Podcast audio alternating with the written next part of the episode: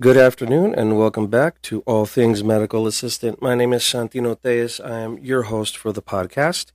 And first and foremost, again, I want to thank everybody for sticking around and coming back and listening to what it is that I have to say. Um, for all you new listeners, I uh, hope you'll find this podcast interesting and uh, will be a return listener. And if you know anybody that's interested in and what I have to say, go ahead and forward along or recommend. And, you know, I'd appreciate it very much. Really trying to grow the audience um, all things medical assistant is really starting to grow, and I'm really excited about it. And I just want to thank everybody out there who's who's, who's made this possible. Uh, again, I will um, announce allthingsmedicalassistant.com is uh, up and running. All things medical Allthingsmedicalassistant.com is a website dedicated to my podcast, and it's a tangible physical place where you can go listen to all my podcasts as they're um, produced and posted chronologically, and you're able to submit comments and and and and concerns or anything you'd like to me, which I will get, and I will, um, I will, uh, uh, I will address at the at the next podcast as well. If you listen to me through Anchor.fm, there's an option to uh, send me a voice message. Uh, if you listen to me through Apple Podcasts, please go to allthingsmedicalassistant.com and you can message me through there. You can also uh, look for me on That Med Guy uh, on YouTube. That Med Guy, T H A T M E D G U Y. Um, I'm start. It's it's a post. It's a uh, YouTube page that I've had for a while now, and I'm starting to post these videos there as well as I produce these. So all around, I'm just trying to get everybody uh, involved in the conversation. So again, allthingsmedicalassistant.com, and uh, I look forward to um, to uh, reading uh, comments and addressing uh, concerns. So thanks for listening. Now, uh, I just posted uh, an episode yesterday. What type of person are you? And just basically spoke about, you know, during this in, in this time that we're in right now, where there's so much uncertainty, unrest, and racism and violence. You know, what kind of a person does that turn you into? What kind of a person does it? How, what does it turn you? How does it affect you? How does it? How does it affect your your ability to work, you know, as a medical assistant or in any in any uh, uh, career, you know, if you've got uh, you know coworkers that are that are part of this community that that have been hurt so so repeatedly. Well, today this isn't really an an addition as far as an episode to the the podcast. Rather, it's I'm considering it kind of a, a special episode, and this is why.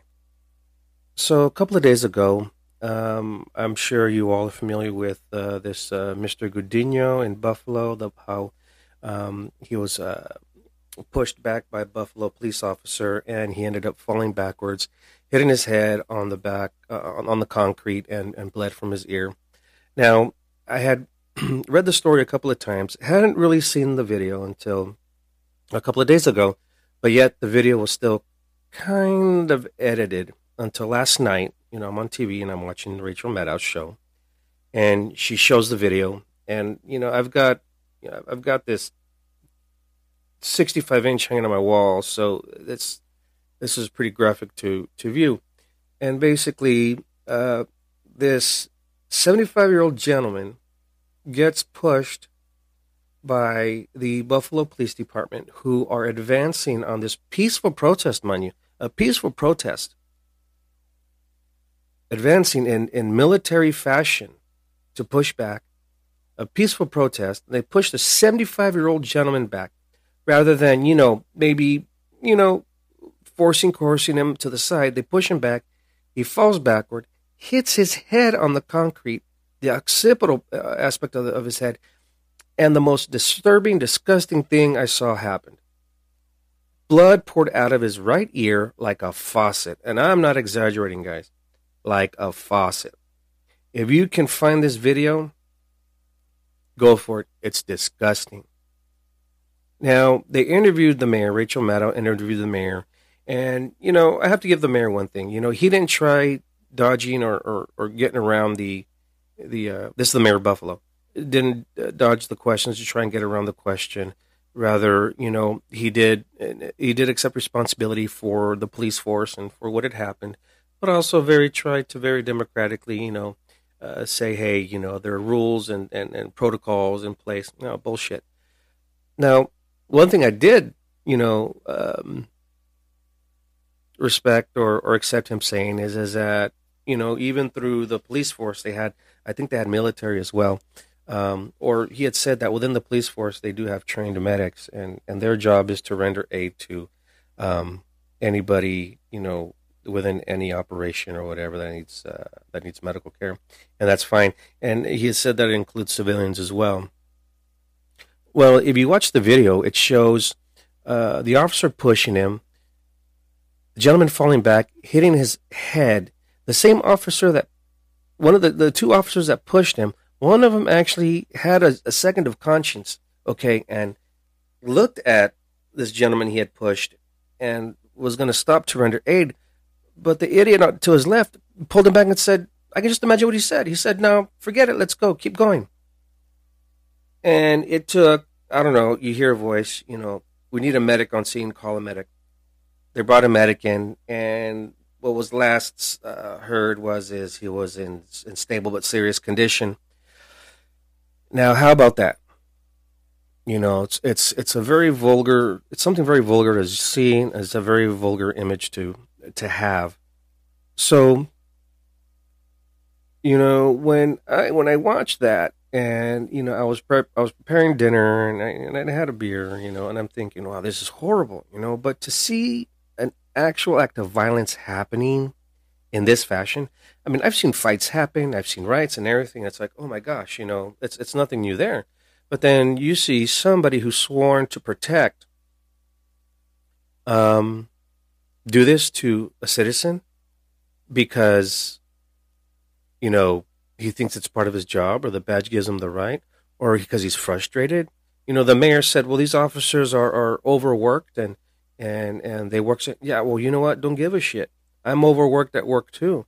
I work, I work 10, 11 hour shifts, period. But you know what the deal is? I signed up for the job and I understand what I need to do, so I can't complain.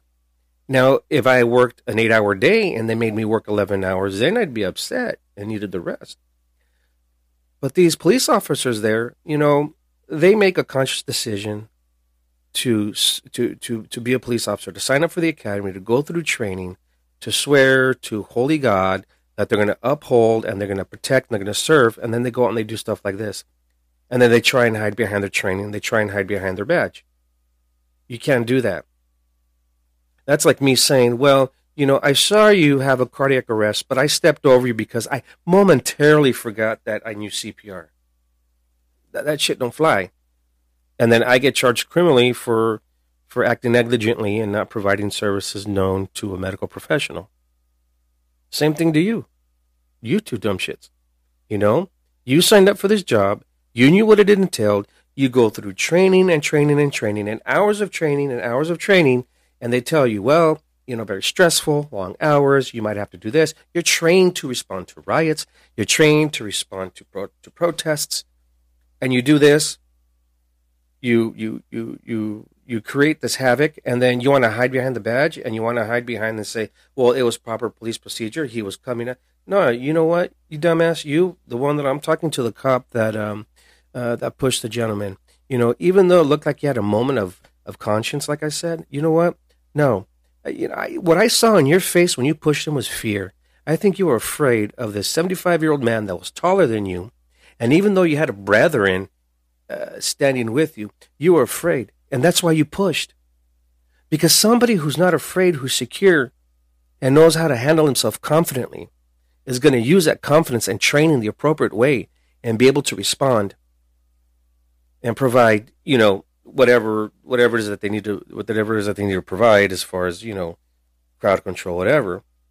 But when you go around and just react off of, you know, uh, emotion, you know, that's an insecurity. That's that's fear, fear. So you're scared.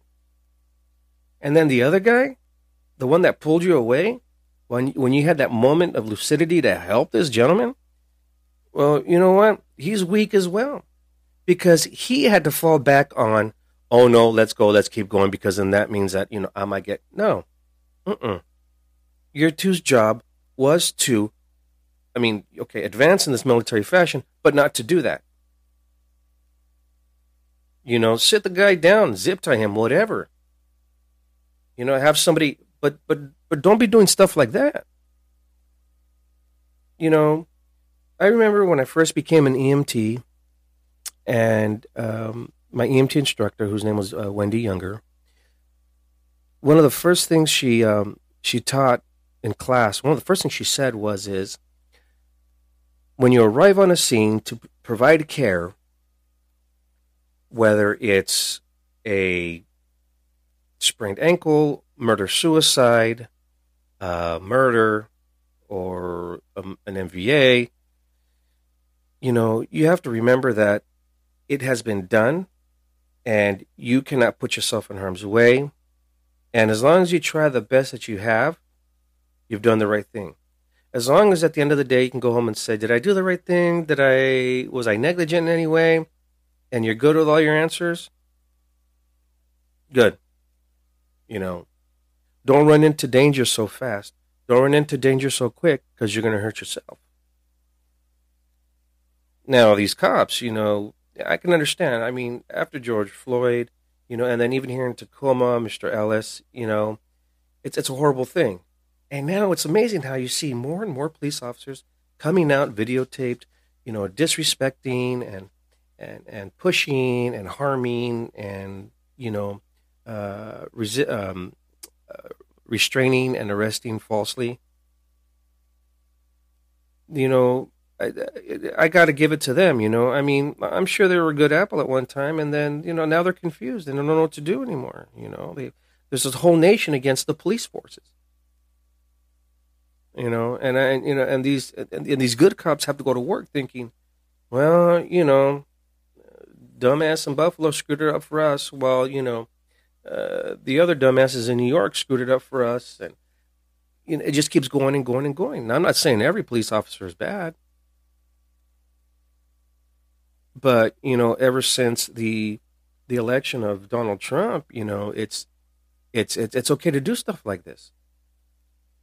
Now, I haven't seen a video of a black man or black woman officer assaulting a white or a Latino or an Asian or a Russian. I haven't seen a Latino officer uh, attack a white, a Russian, uh, Asian. I haven't seen an Asian officer attack, you know, maybe like I was white. I don't know. So it's funny. And I'm not saying, I'm not trying to stir any conspiracies or anything, and I'm not trying to uh, insinuate anything, but man, it's this is pretty. This is pretty. Um, it's pretty obvious when you think about it.